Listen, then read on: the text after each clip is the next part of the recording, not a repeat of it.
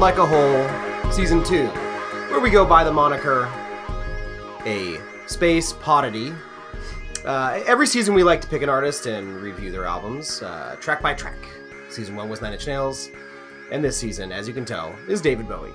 Um, and in between episodes, we like to drop these special bonus episodes called B-Sides. And uh, we just did Heathen. Fantastic record. We were all over the moon about it and uh, the there happened to be a whole album's worth of bonus tracks and remixes that we didn't get to. Time wouldn't allow. Two hours and forty five minutes on Heathen is enough. I get it. So we're gonna hit that up right now. Um, get you caught up on some recent Nine Inch News and Bowie bulletins.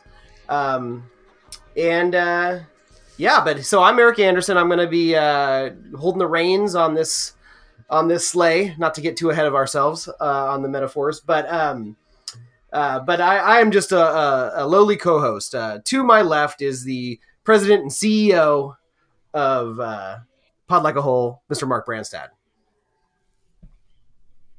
Hi, Eric. And I figured since this has remixes, you do the honors because that's your neck of the Right. woods.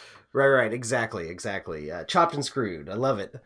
Big fan. And then uh, next to him is the uh, the chief financial officer, Stephen Chambers. Hello, Well, Stephen. That is uh I wasn't aware of that and uh well that's uh apparently you haven't looked at my resume, but that's that's fine. I'll uh I'll gladly continue to do this job I didn't know I was doing. I will be, I will be providing color commentary tonight as I did not do a lot of deep diving into this uh, ancillary material. But I'm sure the two of you really did. So I can't wait to hear what you have to say. Oh boy. And as soon as I finish the album, it's, it's it's like a ritual for me. Then I get on the internet and I find all of the B sides and the and the remixes, and I get so excited. I rub my hands together, get warm, and I and I and I make these playlists and I send them out to my friends, my co-host here, and uh, something tells me it uh, falls to the bottom of a well. Never No, be I- seen or heard from again. I did listen to all of them at least once, and I think I listened to the extra songs maybe twice. But uh, it was, it's Very been good. busy lately, so I, I didn't really get to take some notes or anything. And I can good. tell you that um, there was some remix that came on in the car today that was really danceable, and uh, my wife made me turn it off. So that was I think that was off this mix too. We'll probably Oh get to god, there's yeah, there are there's there's a couple terrible ones. We'll get to those though. We'll get to those. Um, uh, one thing uh, we'll call this an oopsie. Um, we always like to have young Lennox Anderson chime in on uh, on the albums, and he did chime in on Heathen. We just forgot to edit it in because um, you know work gets hard. What's the first thing to go? Paying attention to our children and uh, Lennox just uh, got the fat end of the stick on that one. So, um, anyways, shall we hear what Lennox had to say about Heathen? Naturally. Hey, Lennox, what did you think about Heathen?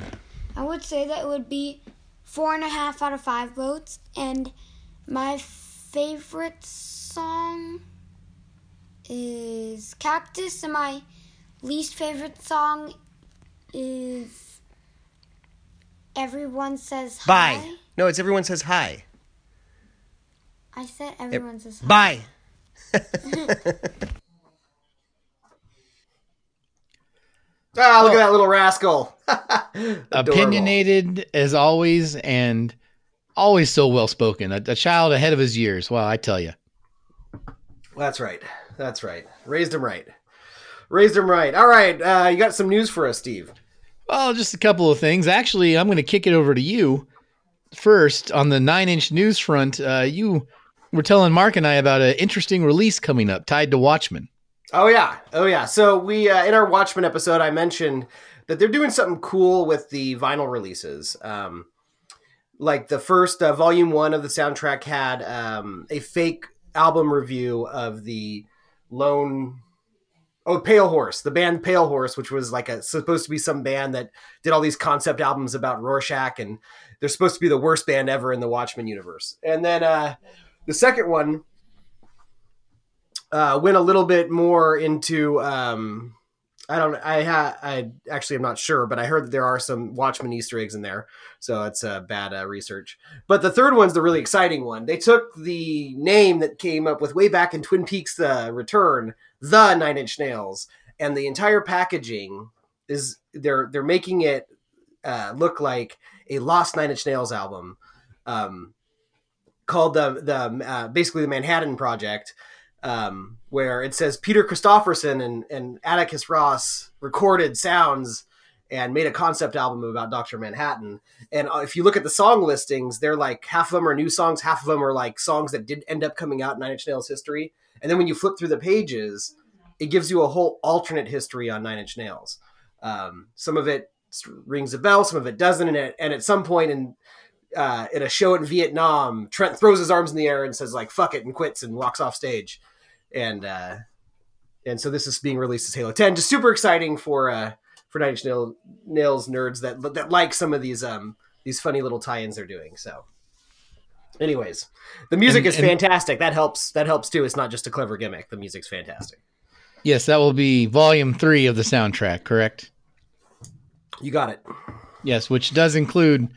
I I don't believe it was out. It probably it probably aired right around when we recorded the last episode, but by now I hope everyone's made sure to check out the Nine Inch Nails or Atticus Ross and Trent Reznor uh, cover of Life on Mars that was the credits of episode seven of Watchmen, which was uh, I actually snuck a clip of it in the last episode, but man, it was great. If you're not watching Watchmen, if you can't tell by now, you're making a mistake. That's right. People that have never read it, you know, friends of mine that have never read it have said they they're still getting a lot out of the show. So look at that. Yeah, I think that there's minimal. You need minimal input from the uh, the graphic novel to enjoy the show. It's uh, that stands on its own, in my opinion. And uh, Has anyone checked in with Alan Moore and seen if uh, he is liking it or oh, if he's probably incapable of liking anything? But uh, but yeah, he hasn't. No, he hasn't watched it. He refuses to watch anything that Hollywood does with his his works. I'd I'd imagine though he's heard about how good it is, and maybe he's watched it in secret. I hope he has, because I think he'd appreciate it. yeah, is a man who made a lot of his bones on reinterpreting old works and making them. I mean, what Alan Moore would do is he would take a previously, cre- sometimes he would take a previously created uh, intellectual property and reinterpret it and pull out something so new it was basically his. Which I think that's what this TV show does. So yeah. Speaking of which, I was on the Twitter timeline today, just wasting some time on my my breaks, and uh, something some video that uh, showed up on uh, uh, some army cadets. You guys see this? Where they're flashing the OK Oh, sign, it. like all of that. Yep. The Cyclops thing, you know, beware the eye of Cyclops. I swear, it's it's it's too it's it's too spooky of how like what they're talking about on the show and what we see in reality.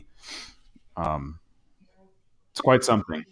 it's it's too prevalent. There's a yep, there's too many dunderheads in various organizations and the military that uh are really are really getting pretty brazen with this uh, white makes right uh, attitude. And you see it today at the Army versus Navy football game. These dipshit kids were flashing that uh that new white power symbol. That's that stupid OK sign. But we all know what they're you know everyone knows what that means in today's society. These are Uh, soldiers see- that did this. Yeah, Now let's see what happens when somebody of a different race actually has to have their back in, in combat, and let's see let's see how let's see how white power they are at that point. there's that, but also unfortunately, I mean, these guys are supposed to be defending everyone, and so now imagine if you're in the same, uh, you know, troop with them, or what have you, and you're a person of color, and you know about this, you're gonna, you know, you're gonna be handicapped. You're, you're gonna feel like you are.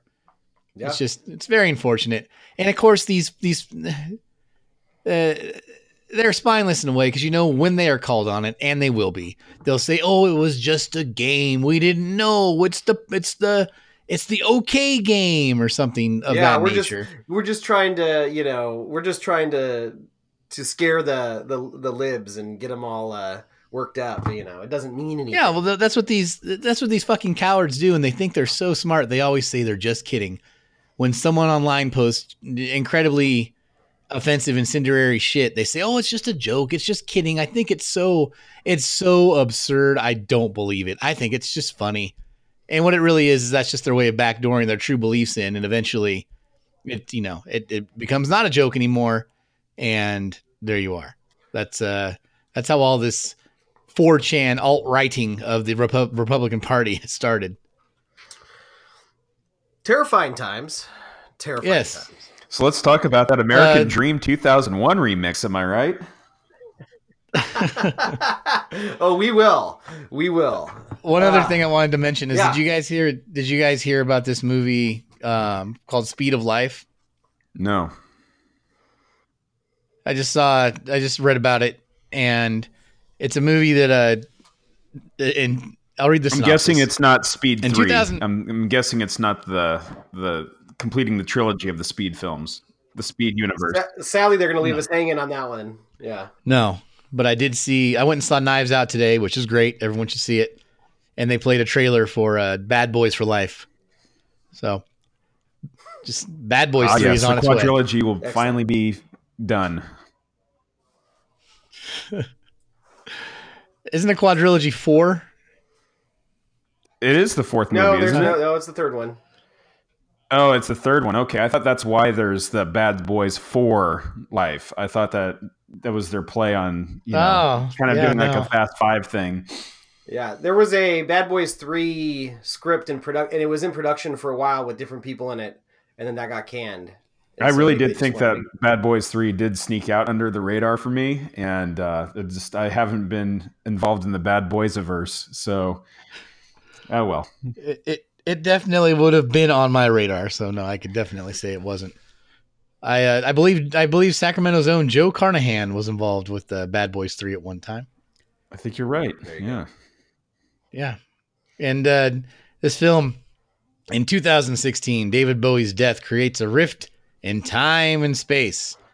June and Edward are in the midst of an argument when Edward suddenly falls into the wormhole created by Bowie's death, vanishing without a trace. In 2040, June continues to mourn the loss of Edward while facing the dark reality of her approaching 60th birthday, when she will be locked away along with the rest of society's senior citizens. Unwilling to disappear, June begins to plan her escape when Edward suddenly reappears in her life. June has spent 24 years without Edward, but for Edward, it has been mere moments. And uh yeah, this is this this film stars uh, Allison Tolman. That's uh, I think she was in Fargo season yes. 1. And uh Mhm. Ray San Ray Santiago. And it will be going to all of your Amazons and your Google Plays and your Apple TVs on January 10th. the same day ridiculous. as January 10th, the same day as Stargazing, a tribute to David Bowie. Right, Eric? Stargazing. Exactly. Yes. Yes. Yes. And if you didn't catch our last B side, I interview Bougie, the the the curator of that fun multimedia night of Bowie tributes, and um, at least a couple of your pod like a holers would be there, if not if not all. Yes, we hope to see you at Harlow's on January 10th from 6 p.m. to 9 p.m. for Stargazing. That's right. So, as I look to the stars, I wonder if there's a God up there. I doubt there is because I'm a heathen. Tell me about these extra tracks, Eric. All right. Well, um, I kind of got a weird order here, but we're just gonna we're just gonna follow my playlist here. So uh, get ready to jump to, to to bounce around here. All right. So the first one we have um, this is available uh, on the uh, bonus, the extra expanded edition of the album um, when it was released, like uh, think six months later or something like that. This is Sunday, the Moby remix. Everything has changed. For in truth, it's the beginning of nothing. All right. So uh, did you guys get a chance to listen to that? Yep. Yeah, it's it's structurally very similar to the album version, but um, it's a wash in some synths um, during the beginning, and a beat kicks in a little earlier. Um, it's got an ethereal sound to it. It kind of, at some point, it kind of reminds me of some of the melodies on Play. Um, Bowie's vocals are essentially un unchanged, um, and uh, it really kind of the beat kind of builds around that uh, off string guitar strumming. Uh, what do you guys think about this? So I definitely have played in Moby's background back in kind of like during the play years, I guess you'd say. Um, I never was a Yeah. raving fan, but I always appreciated what he had did. Um, in recent times, I've kind of soured a little bit on Moby. Um, the Natalie Portman thing alone was kind of gross. Um, so I kind of took him down a few steps. He's definitely someone who's, you know, highly opinionated and uh, whether or not you believe in what he does politically or in animal rights activist wise, uh, he, he's definitely an interesting character. With that said, this remix is got Moby's fingerprints all over it. Um, he's definitely painting with that brush that he tends to do. It's kind of in the vein of his early ambient house music. Uh, it's not terrible, but if you're not a fan of Moby, you're probably going to be more so annoyed with it.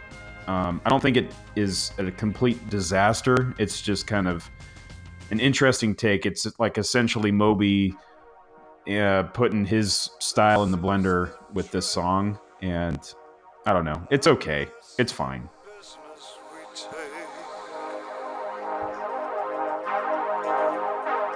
Yeah, it's. I, I would agree with that. It. Yeah, I don't think it's annoying. Um, it doesn't do like to me what even like stuff because I, had play as well and some of his early stuff and some of his early stuff got too much into like that 90s um, house kind of stuff that I wasn't really crazy about.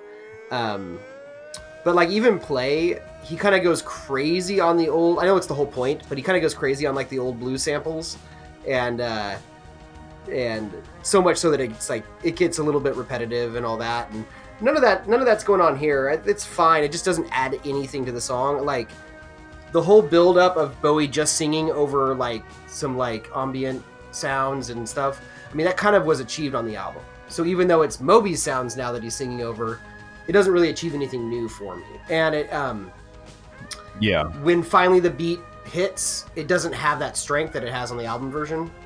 Um, so, so I'm kind of like, you know, it's fine. Inter- What's that? interesting?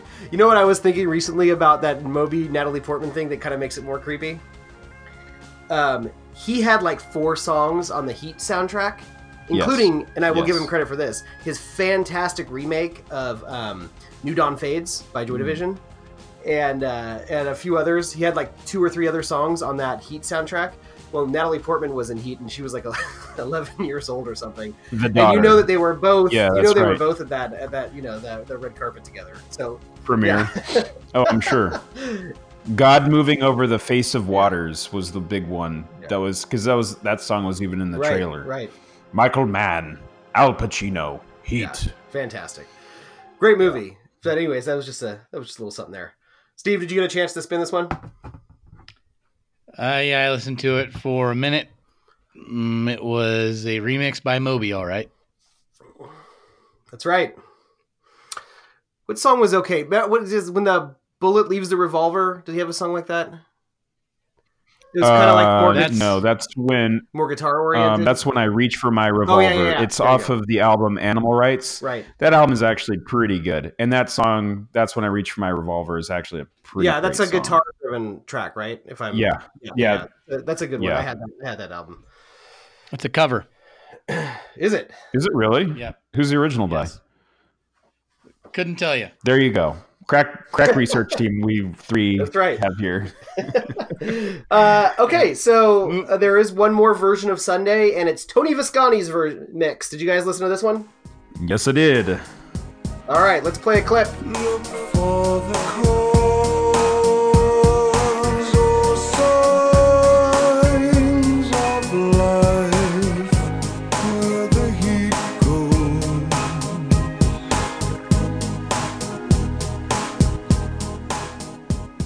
All right, fellas, what'd you think about this? Excuse me. It was by Mission of Burma. Oh, okay. There you go. They're actually a pretty good band. Um, I've Yeah. heard one record by them, and I was kind of impressed. They're kind of like a post-punk band. They're they're pretty good. But Eric, to answer your question, the Tony Visconti remix, he just brings the drums up into the mix, uh, just makes it a little more hard hitting. Um, I think this song is, or this remix is, I don't know, it's fine. It uh, it kind of takes away some of the the drama of the swirling drums whooshing in at the end because they're just always there. Um, it's not a boring remix. It's just kind of okay. This is a different way to look at the song. Yeah. I don't know. What do you think I think? it's pretty. Uh, yeah, I agree. It's pretty pointless. It, um, yeah, the drums kick in almost immediately, and they have a really cool like the drums have a cool like echoey production quality to them. At the same time, like it takes away. You're right. All the drama and mystery from the song, and it leaves no moment that that climactic moment when everything kicks in. It le- that does not exist. So, um, it uh, I think it kind of neuters the song a bit. Uh, but you know, if you want to hear a little bit more of that instrumentation that in the album version you don't get to hear until the very end, then that's all it's all there for you. So um, just just kind of dissecting the parts that only really get a minute in the album version, um, it's worth it for that. Um, I think he brings out. I think he's really proud of his monk vocals, and he brings those out a little bit in the uh, in this remix. But um, yeah, it's uh, it's it, it doesn't do anything for the for the original. So, yep. All right, Steve. What do you think, Jarrett? Uh, It's better than the last remix. What's the next song? The next song is A Better Future remixed by Air.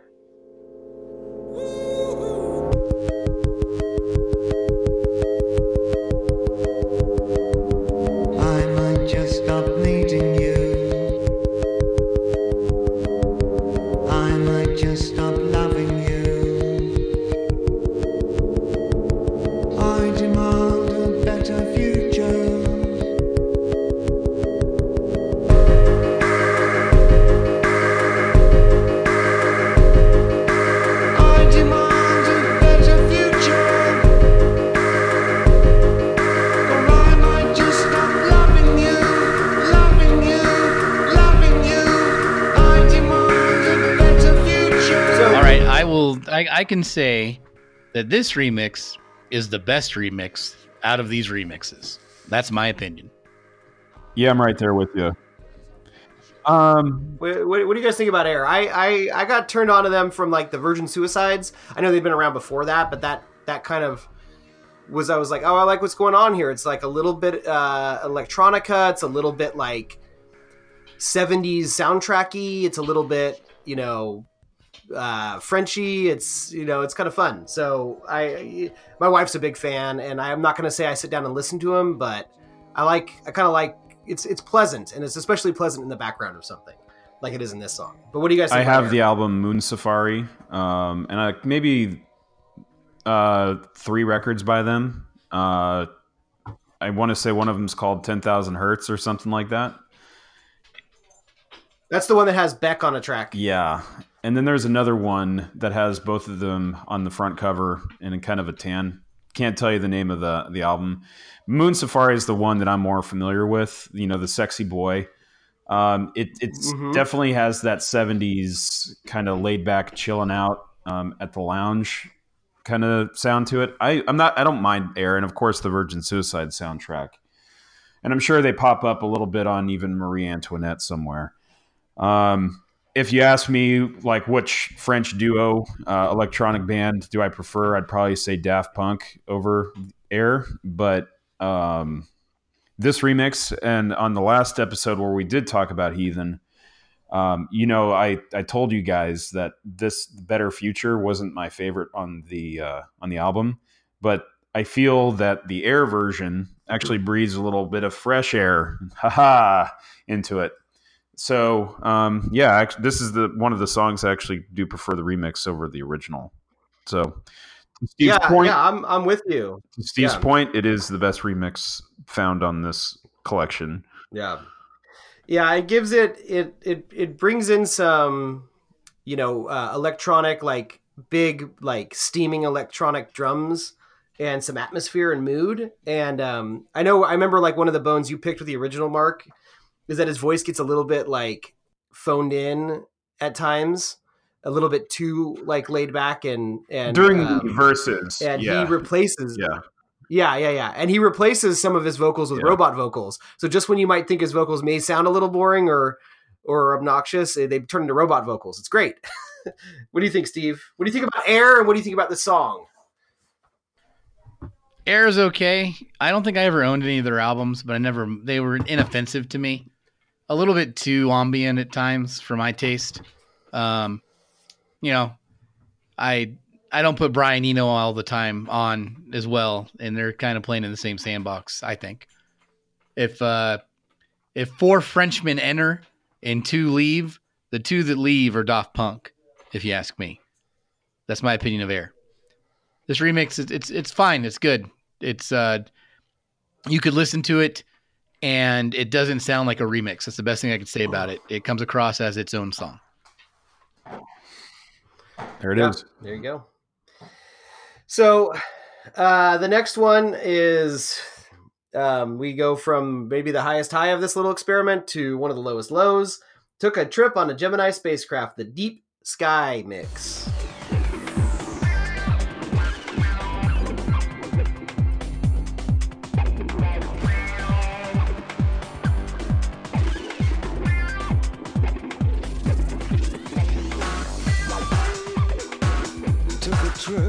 Gemini spacecraft. yeah the the uh it was really cool to listen to this remix and we always like to discuss and joke about steve's various travels in his life of music scenes and I was teleported right back to 1999 and Sacramento's rave scene. Man, I was back at Gigabeats. There was glow sticks everywhere. People were on drugs, and the music, in hindsight, was terrible. And so was this remix. Mm, mm, mm, mm. Yeah, it was. Uh, so Deep Sky is a crew uh, made up of J. Scott Gray and Jason Bloom, um, and they've remixed Madonna's Hollywood, and I think they even did some Johnny Cash remixes. I can't imagine this Johnny Cash thing or something like this, but uh, I should seek those out. It does. It it, it it kind of it's it's housey. At times, there's a little backbeat that even sounds so like dated, like almost black tie white noise dated. Um, and it's very repetitive in the vocal samples that he uses. Uh, uh, just basically taking it straight from the song. Um, yeah, there's not a lot to say about the song. It is uh, dated even for 2002 um, as far as techno remixes go. Mark, did you even give it a, a 10 second try? Oh, I gave it the full seven minutes and twenty seconds. Oh God, Um, isn't that same long? amount that I give my wife. You know what I'm saying?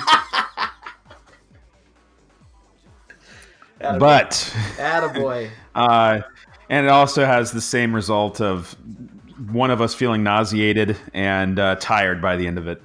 So yeah, this is not exactly my my favorite. Uh, it, it, I mean, the source material wasn't that great uh, to begin with. I mean, uh, it was okay, but it just really amplifies a very unnecessary remix that I doubt was being played in the uh, in the clubs. Um, but whatever it is, I guess it's just not for me. And they, and they, they dropped this on some promo discs, but it wasn't official. It was definitely an official remix. Um, it did not come out on like their bonus disc or it didn't make the cut for that. Um, but it did go out on some like promo discs to DJs and, and such. So, all right. Speaking of singles All like that, let's get to the last remix uh, before we start talking about the proper songs. This is a little thing called Everyone Says Hi, the Metro Mix.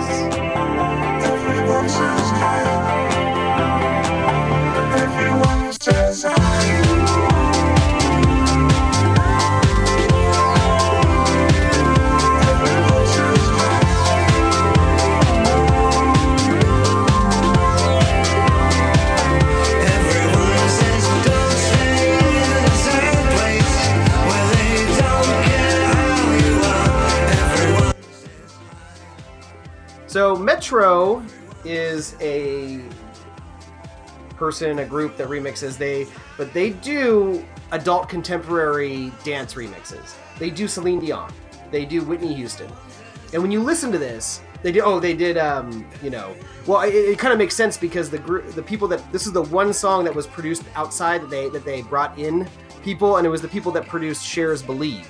So this was like, um, so even this remix is, is for a very certain scene, and it's not a dance club. It's like the best thing I can think of is like a hotel bar. Like that's where you would that's where you might hear this song. It is housey, but not in any not I think Raver House is maybe even too edgy for the way this sounds. It's it's uh all the lyrics are the same. Everybody says hi, but it's it's it's very clean, but um uh sparse and definitely cheesy sounding. Um definitely of a time. 2002 hotel bar, you know, 40 somethings hitting on each other while they're on the road uh selling pharmaceuticals. Uh that's that's what popped into my head. That was Mark's dad's life. That's true. Um, I will uh, basically second the one other thing I would say. Instead of a hotel bar, I get folding clothes at like an Abercrombie and Fitch. um, just kind of innocuous, boring. Just Yeah, um, so yeah, not my cup of tea. that's right. I I would rather, I would much rather listen to Cher's Believe. I am not being sarcastic. That's fine. That's fine. All right, well, let's get out of the remix hole and let's get into some of the uh, the new songs from this era. Um, first one up is a remake of a song we've talked about off Space Oddity, 1969's Conversation Piece. Let's hear of it. But for all the years of reading conversation, I stand without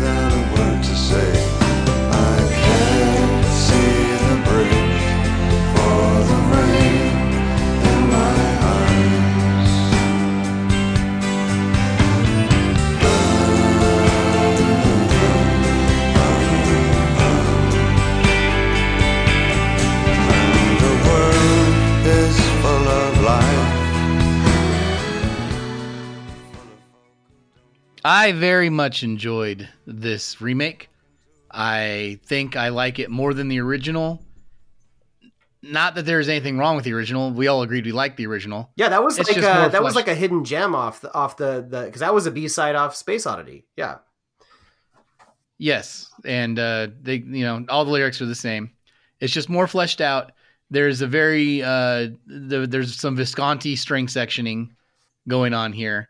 Uh, I think his vocals, you can tell he sounds wizened, if you will.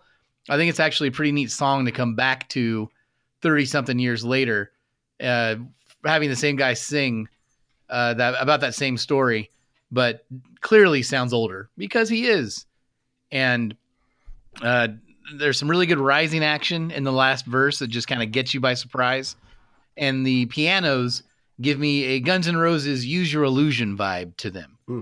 I I don't know what made them bring this song out of storage, but I'm glad they did. It, it was a highlight of this little bonus section. yeah, I agree. It's yeah, I, I had the same note that it's uh, uh, him using his old man Bowie voice. It really adds to it, and the production is thicker. There's more instruments involved. It's um, definitely fits the pastiche of Heathen as far as production quality. Um, and it's yeah, it's a lovely little track. I'm into it. Mark, Same. Uh, it's a very subdued little vocal performance performed in a lower register for Bowie.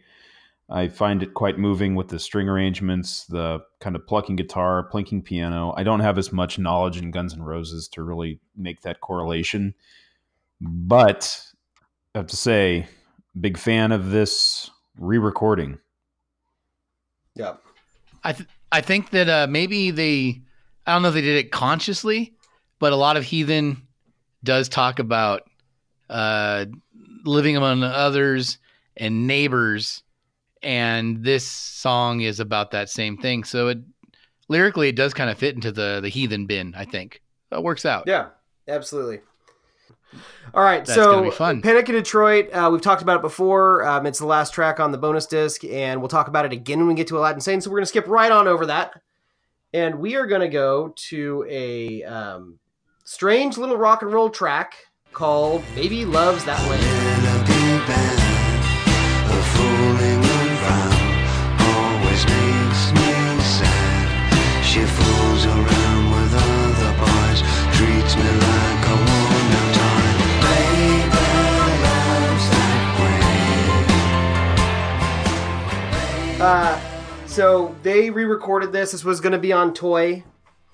um, and I'm sure we'll talk about the Toy version. Um, and this was the B-side to "Every Everyone Says Hi." Um, this song isn't great, uh, but he is he is playing like what sound definitely sounds like a mod, totally '60s British invasion uh, rock and roll song. Um, he changes his voice. Like if you want to hear Bowie sing very, very differently, um, it sounds like old timey garage rock, um, but it's not very good. It's pretty flat. Um, so you can see why I didn't really make it on any album. But I think it's Bowie going back to the sound that he started with, and um, you know he did that with Conversation Piece to to you know soaring success. Not so much with this song. Mark, did you listen to it? I did. I believe I gave it the once over, and it wasn't very memorable. Um, my notes basically outlined the the backstory that it was going to be featured on the album Toy. Um, but I found it to be a little tedious. Nothing really to write home about. Um, looking, I think on pushing ahead of the Dame, I think they also came to the same conclusion. But when I was listening it, uh, to it on YouTube, there is definitely some love for some of these songs that were going to be on Toy. That uh, maybe I need to spend a little bit more time with those songs. But uh, yeah, my first pass was not a good first impression. Right. All right. So another track uh, that was a throwback to where he got his start was a song called "You've Got a Habit of Leaving."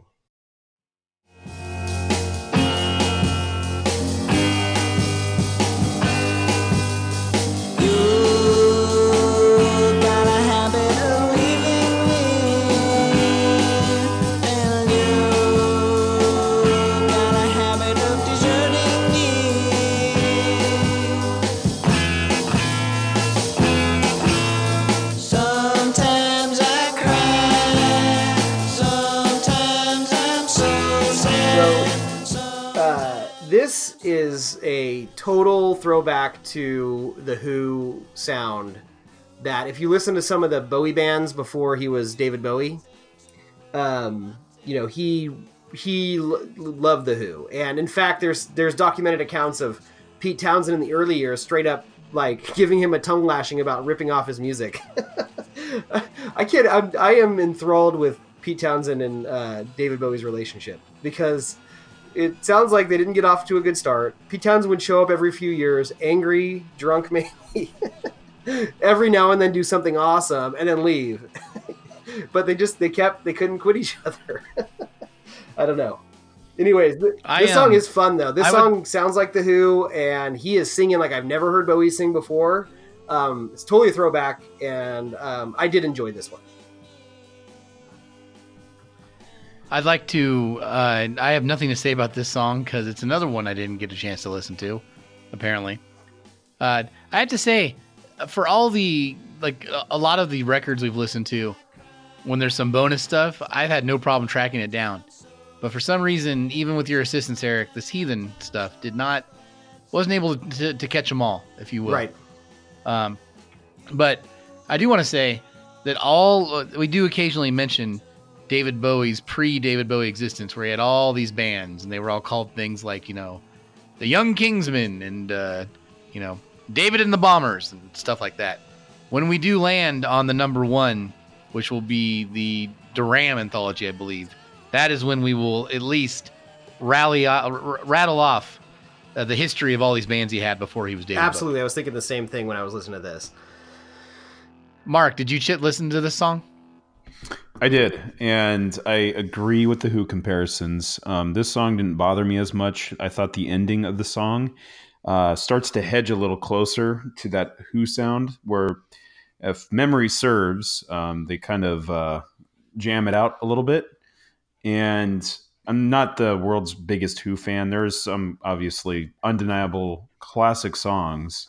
I think it's Pete Townshend. Um, definitely, he just comes across, and he is uh, just a cranky old bastard. And this week on uh, Tim Heidecker's podcast, someone who knows Pete Townshend, I think her husband plays in the Who's new live incarca- incarnation. Pete Townshend is always complaining about how he hates playing live and how he views it as a job. But he does it because obviously, you know, for money. Because that's his job. Um, yeah, that's his job. But he's just really, really forthright about it. He was, you know, when interviewers ask him, uh, "So, what do you- do you like playing?" And he's like, "No, it's just a job. I don't really like it." And um, apparently, Roger Daltrey is also a big Brexiter. So, you know, Lovely. um, Well, uh, un- un- unfortunately, a lot of those assholes are apparently. Right. If, uh, if I'm reading Yeah. the trades this week, and by the way, I got to tell you guys, I, I like to think I'm at least halfway intelligent. When I read about how uh, British Parliament works and shit, man, I get confused as all get out. oh my Uh, god, makes no sense. it, I mean, I'm sure they might say that about us in the electoral. Actually, they probably do say that about the electoral college and you know the Senate versus the House. But man, when I'm looking at the Tories and the uh, the Labor Party and and how they jockey for positioning, I do not get it. No. Speaking of the Electoral College, I really did love Stephen King's response to this whole impeachment nonsense. I mean, it's not nonsense. It's obviously should be it's valid and it needs to be done.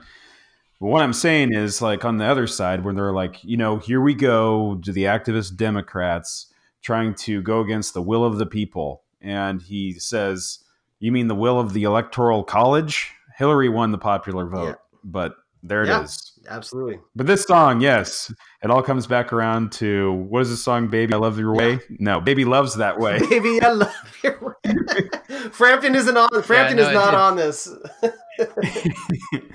It's fairly it's fairly obvious that uh, they they know that he's guilty of what he's charged of. So what they're going to try to do is make a mockery of it by being so obtuse and obnoxious uh, that, that it'll like be a mistrial for lack of a better and then term. nobody can So- fault them for for not supporting the impeachment. These, the, you know what I mean? For re- Right. when they go to when they go to reelection. Yeah, it's uh, it, it's it's blatant. It's nonsense. Uh, the Republican Party needs to be tossed into the sun and built from the ground up. as You know, if I was to, you go. I wouldn't drain the swamp. I would basically be running on "This town needs an enema." Fantastic. Ah, all right. So speaking of That song, makes oh, you're- you're go not- on. Mark's Mark, you're putting me in the mood to talk about Christmas Getting movies. close. Huh. Ah. Anyways, do something about that. Um, speaking of uh, impeached things, um, let's talk about the song "Safe."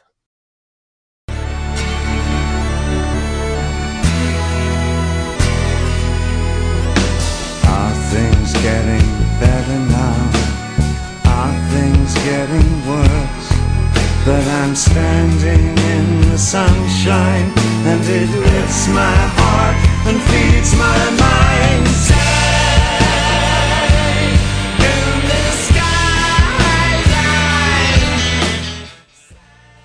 All right, so thanks to the Pushing Head the Dame website, I'm able to talk a little bit about the history of this weird outtake. Um, this one has an interesting story. Uh, Safe used to be called Safe in the Sky Life. And funny enough, Karen Rachtman, who is Riki Rachtman of Headbangers Ball, that's his uh, his uh, sister, I believe. Yes. Oh, no kidding. And she was Oh, she was funny. producing the sound the soundtrack to the Rugrats movie and she commissioned Bowie to create a David, a proper David Bowie song. Um, huge orchestra. He had like three members of Dream Theater playing in his band, and I'm not making that up. Um, wow, Dream Theater. This is weird, guys. Dream Theater keeps coming up on our podcast. uh, he sang it like uh, the Thin White Duke. Um, sounded a little bit like uh, Heroes mixed with Space Oddity, and then the scene that it was supposed to exist for got cut from the movie, and his song got cut from the soundtrack, and it disappeared. I can't find it. Just disappeared into obscurity. Um, so he re-recorded it um, as just safe. Uh, and um, it definitely sounds Vis- Viscontified as far as the production the production sound, um, but it does get epic. There's there is still big big strings. There's chunky acoustic stuff going on. Um, I enjoy this song. I think it's I think it's uh, one of the gems of this this listen, and I would love to hear the original because it sounds pretty awesome. But uh, yeah, there you go. Safe. Did anybody listen to it? I did. Um, and just by the fact that it was supposed to appear in the Rugrats movie, a movie that I've never seen, because it's not in the Disney canon, obviously. Um, it is quite interesting to uh, to hear how that would have fit in.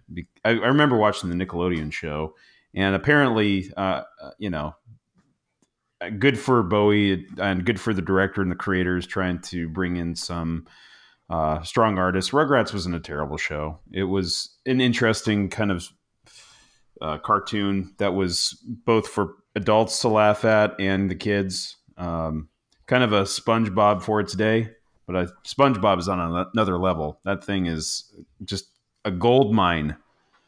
But um, good. Oh So God, I love it. Bowie was. We should do a. We should do a B side just about Bowie's appearance on SpongeBob. yeah. but it's, fantastic. But this song does yeah. have some pretty good guitar work. I think it's Mark Plati that's playing the guitar. Um, this was written with Reeves, but uh, Reeves had gone bye bye by the time that they put it on on wax. I guess it's not terribly great, but That's right. um, I think with a little bit of more loving, uh, it probably could be something that gives it a little something special. Yeah, I hope someday that that Rugrats track resurfaces the the the uh, the Dream Theater version.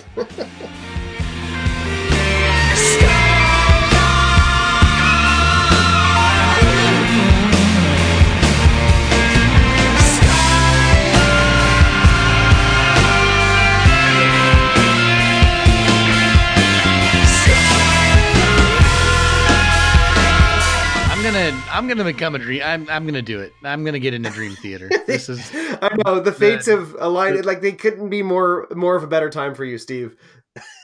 yeah. This is this is like Beetlejuice. We've said it three. We've mentioned them three times on the podcast, it was not planned. Yeah, that's So- amazing. Oh god. All right, the next track is um, one that it came out as the um, B side to Slow Burn, and um, it but it was it. This is the toy version, so I'm gonna say let's hold off on talking about it till we talk about toy. This wasn't a re- re- remake of the toy. It's is the toy version uh, of Shadow Man. So we'll maybe just play a little snippet as a preview, and we'll talk about that when we talk about toy. Sound good? He's the shadow Yes. man.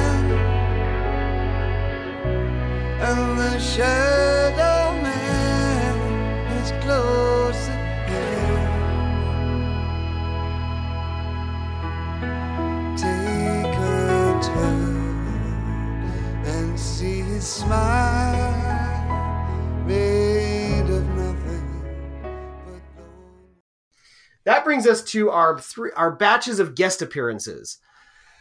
Before I am saving my favorite of the B sides for the very end, but there's three guest appearances he did during this era.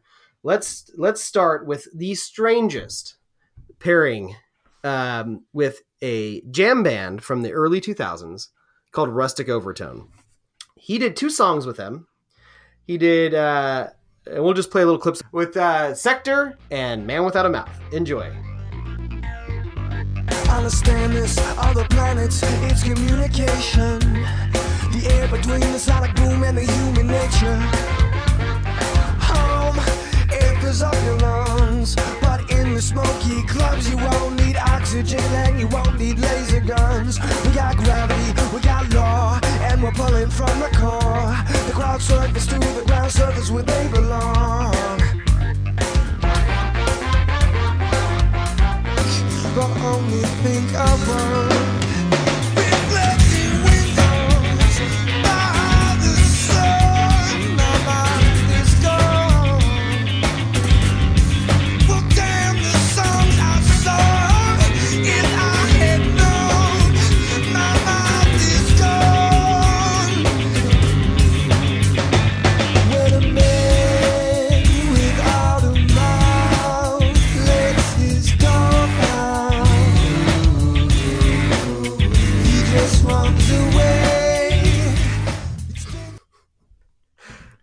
Okay, so I did listen to these songs, but my weird version of it, I, I, I gotta tell you guys, trying to piece together this extra heathen stuff was like back in the days when you would use LimeWire to get music in the uh, the turn of the century, and you know.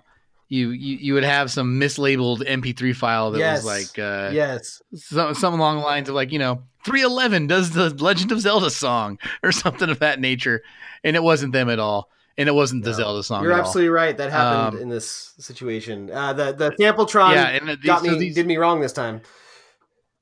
yeah I, I listened to two of the fish songs i couldn't tell them apart from each other i just know that i actually liked one of them and the other one was very Well, I can blah. probably tell you what the, exactly what that is. The Blah song was Sector. That song, I think I texted you guys. It sounds like 311 uh, and um, Incubus had a baby together, and um, it's got some like funky bass. It's got some like little ska guitar. It's got uh, annoying horns when it needs to, and Bowie shows up for a hot minute, and and that's that track. Man Without a Mouth is the better one. That one actually isn't very annoying. Um, it just sounds like kind of noisy jazz rock, I guess. And Bowie actually has a bit a bit more of a presence on this song, but it's it's it, based this being a good song just based on what Sector sounds like. I can tell this would have been a frustrating listen if I tried to. Give I the did. whole I found them to due. be ridiculous. Mark, did you listen to these? I thought that um, I didn't really get the jam band, band effect. I do get the kind of the new metal that th- that uh, 311 and Incubus kind of lived in, like you said. Um, surprisingly, uh, I, I think I agree with you. Man Without Right. a Mouth is a little bit more of an interesting listen. Sector is kind of blah, but they wrote Sector. I think it's Sector Z is the actual official title of the song um, with Bowie in mind to uh, show up with that call and response structure, alternating uh, kind of in that uh, alien voice. But Man Without a Mouth apparently wasn't intended for him to sing on. He just wormed his way into the song, Yeah. according to Pushing Ahead of the Dame. Um, but how did he come across these guys? Was Tony V Yeah,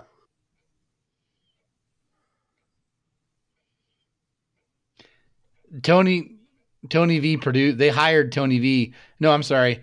They bounced over a lot of record labels, and at one point they were on Arista, and they hi- Arista hired Tony Visconti to produce their 2001 album. That's that's right. So Tony strikes again, but not in a, not in a good way on this one. right. Yeah, I guess it's when I said jam band, I think they use world music in their songs a bit. Um, but yeah, I think they are more like a just just take take your like beach your beach rock of of the 90s early aughts. Um, you're you're you're maybe your peppers. Okay. I kind of got an Eve six, an Eve six And vibe. supposedly Bowie was a big advocate for this band. I mean, he put them right alongside how great Arcade Fire were. Um, I honestly, I don't remember hearing anything about these guys, but maybe, um, yeah, honestly, not even Bowie in interviews, but they he would link to them in his davidbowie.net, um, saying how they're great band. Everyone needs to check them out. But uh, I did not give him the Arcade Fire treatment, and I'm not going to. no. Well, you know, if you want to go back to our Nothing Records special, uh, Trent made a lot of uh, claimed a lot of bands were worth listening to too that w- were not. So it happens to the best of them. Let me just call, uh, bring up one pound note, if you will. Oh yes, The Bowling Green. You mean the Bowling the Bowling Green? Green. Yes. Um, Uh, other interesting other interesting facts about our friends in Rustic Overtones is that they were the first band to play on live Sirius XM radio. Also, the song "Hardest Way Possible" was featured on the soundtrack of Rob Schneider's film The Animal. Ah, yes. When Schneider was just putting out hit after hit. I wonder if he shows up That's in the right. Uncut Gems, which apparently is spilling a lot of ink for old Adam Sandler, old Cajun boy himself. right. Oh, I think it looks. I think it looks I- fantastic. I'm It reading does good look things. good. It does look good. I just just like it if he's like you know, it, was he got a gambling problem? So like maybe he's gonna bet on a fight, and then Schneider pops his head up. You I can mean, I'm hoping. do it. And yeah,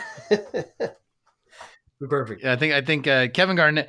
The, the the the appealing part of that to me is that Kevin Garnett has a a big role in it, and uh, it takes place in 2012 when I want to say Kevin Garnett was in the. Uh, he might have been in the the NBA playoffs that year. I can't remember, but that would be the place where Rob Schneider pops up. There so you there you go. go. Oh boy. Well, you guys have been hanging with me. We got two tracks left. Uh, this next one was on the soundtrack to Denzel Washington Ethan Hawke's film Training Day, and it's called American Dream 2001.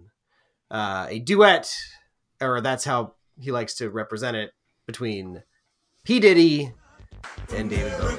No, no, no. This is not America. American dream. This is not America.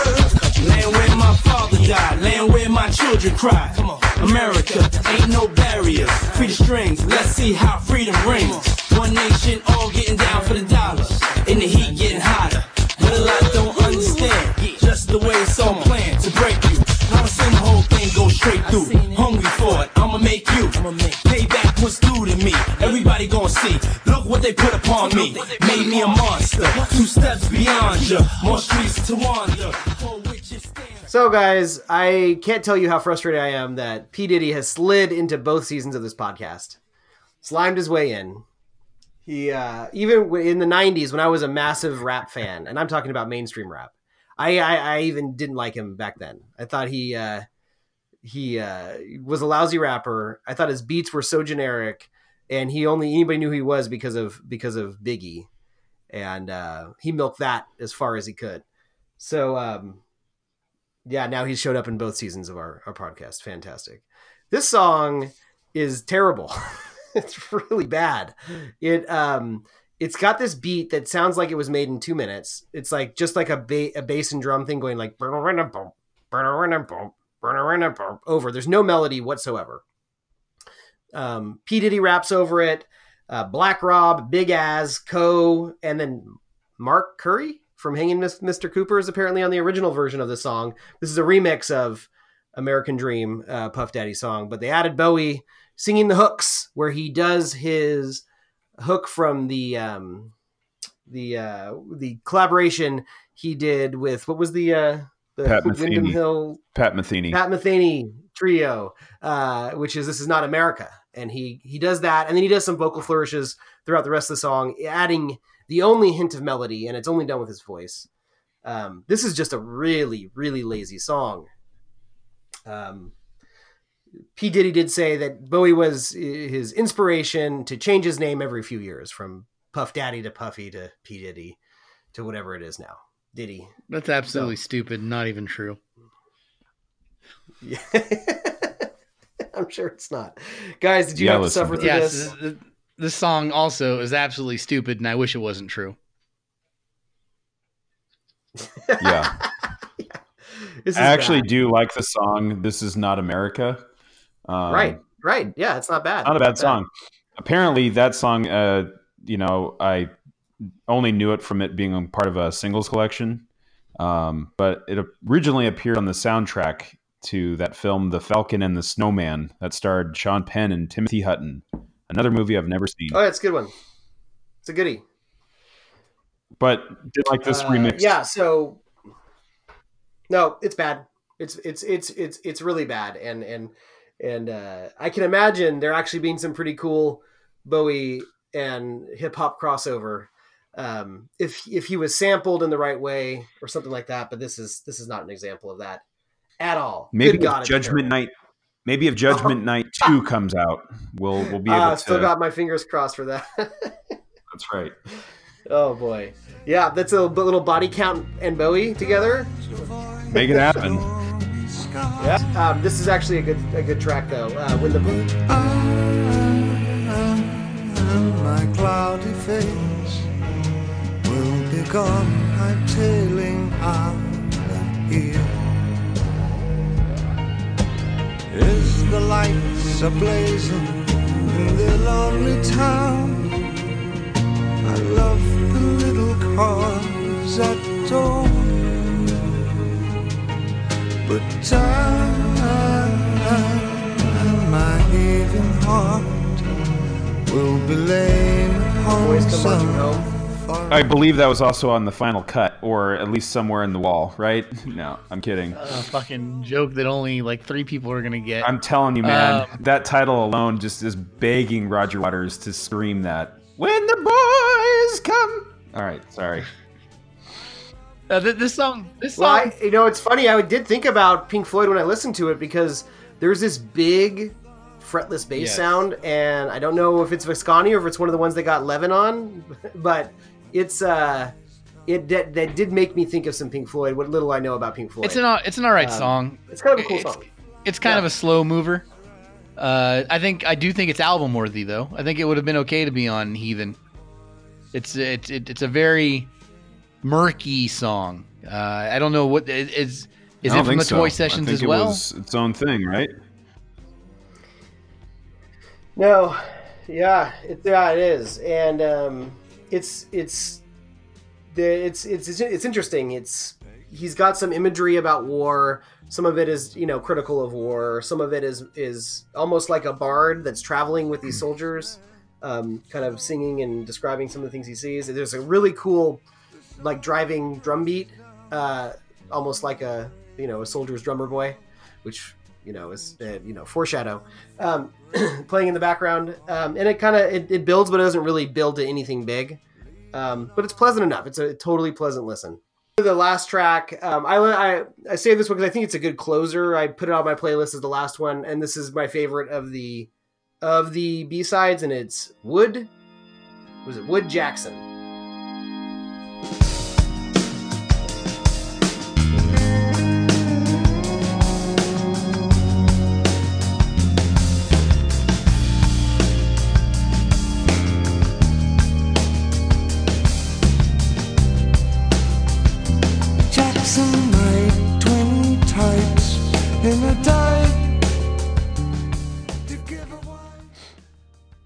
Yeah, this song, it's okay.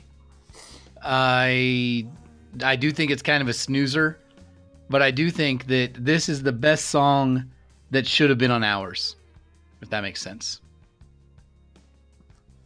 I have no recollection of Hours, I- so I have no idea fair. if where it would fit. Um, but I sure I'll go with it. Yeah, I mean the lyrics are like an old guy going back through his history and like looking for essentially like visual, you know, souvenirs of, uh, of his life, landmarks or whatever. So um, that would, I guess, from what little I know about Hours, I don't even think I've listened to it. That would. Is that this would- the, the, the titular Wood Um, Jackson is the guy doing this? Uh, I, I think so, yeah. And um, apparently, Bowie was really into Daniel Johnston at the time, and he wanted to kind of do his version of uh, Daniel Johnston, like you know how he did all of his music like in a in a room with a four track, and he was a you know a mentally ill person, but he wrote you know some pretty interesting storytelling songs. And Bowie kind of was a big fan at the time and wanted to do his take on that. May he rest in peace. Did you ever watch that documentary about Daniel Johnston? I can't remember what it's called, but how he told of a time. I guess his dad was a pilot, and Daniel Johnston like either made him crash the plane or he jumped out of the plane while it was still somewhat in the air at a high level. It's been years since I've watched the documentary. It is a very interesting documentary. A friend of the show who I haven't spoke with in quite some time you guys both know him. Justin Gonzalez is the one that kind of introduced me to Daniel Johnston through this mm-hmm. documentary. And of course, I remember him from the Kids soundtrack. He contributed a few songs off of that. Um, I'm not a, I'm not a fan by any means, so He's an interesting character. No. Uh, Tom Waits did a cover. d- Tom Waits did the song King Kong, which was a Yeah. Daniel Johnston cover. And it's a pretty great little Tom Waits B side, but uh, that kind of got me at least tuned into who he was. But yeah, I've never really given it, I don't time of day. I, But, I um, don't sit down and put his music on really, but I like what he what he did and how he tried to do it for the um, limitations he had. I think he was a very uh, interesting individual that uh, definitely was one of a kind. He was the white Wesley Willis. Uh, I would say he was. Uh, be- Am I canceled now? Am I canceled for saying that? Yeah. Uh, I think, I think he put a, I think he put a bit Um, more. App, you know what? no, apples and oranges. Let's just move on. So, Eric,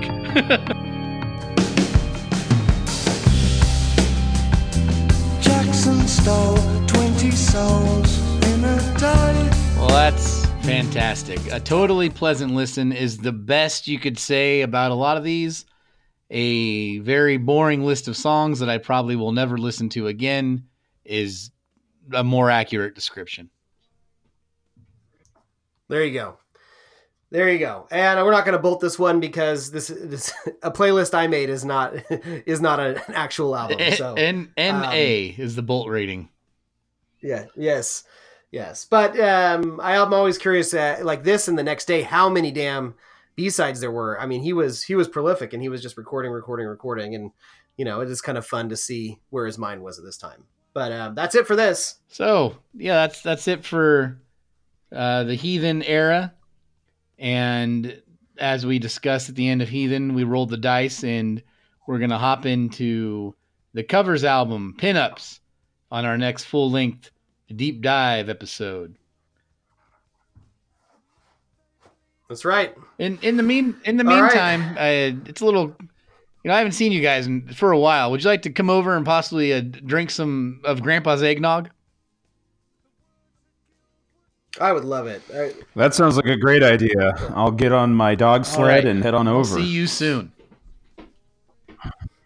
all right. Uh, thanks for listening, um, Mark. Aren't you supposed to sign off? That's right. I am supposed to sign off. That's the job that I have, and that job is going to be done by me saying, "We hope that we brought you closer to Pod."